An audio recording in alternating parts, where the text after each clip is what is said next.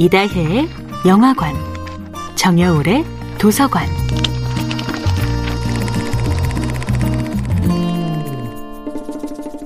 안녕하세요. 여러분과 아름답고 풍요로운 책 이야기를 나누고 있는 작가 정여울입니다. 이번 주에 함께하는 작품은 도스토옙스키의 죄와 벌입니다.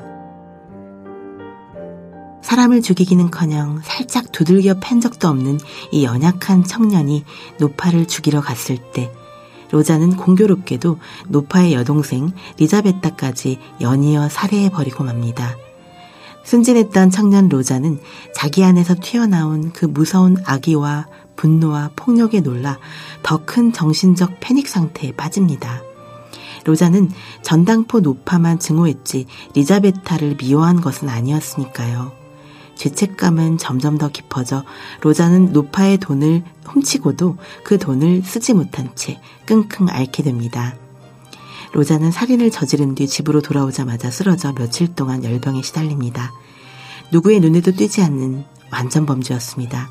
그러나 예심판사 포르피리는 구체적 증거가 없음에도 로자의 마음을 꿰뚫어 보며 로자를 은근히 압박해옵니다. 로자는 자기 자신을 합리화합니다. 나는 그저 하찮은 이를 죽였을 뿐이야. 아무 쓸모도 없고 더럽고 해롭기만 한 해충을 죽인 거야. 이렇게 주장하지만 이성과 관념만이 가득했던 그의 마음속에는 조금씩 예상하지 못했던 불안감이 싹틉니다. 그런 로자의 삶을 완전히 변화시킨 것은 바로 그가 도와주고 싶었던 불쌍한 이웃 소냐였습니다.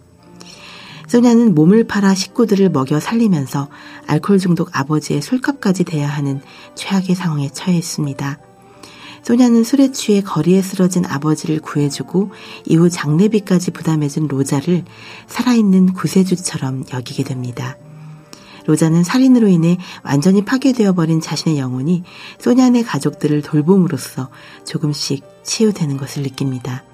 하지만 A에게 저지른 죄를 B를 도와줌으로써 면제받을 수는 없습니다. 로자는 점점 깊어만 가는 죄책감에 괴로워하다가 마침내 소냐에게 자신의 죄를 낱낱이 털어놓습니다. 로자의 원래 계획은 철저히 살인죄를 숨기고 노파의 막대한 재산을 자신의 것으로 만들어 승승장구하는 인생을 사는 것이었지요.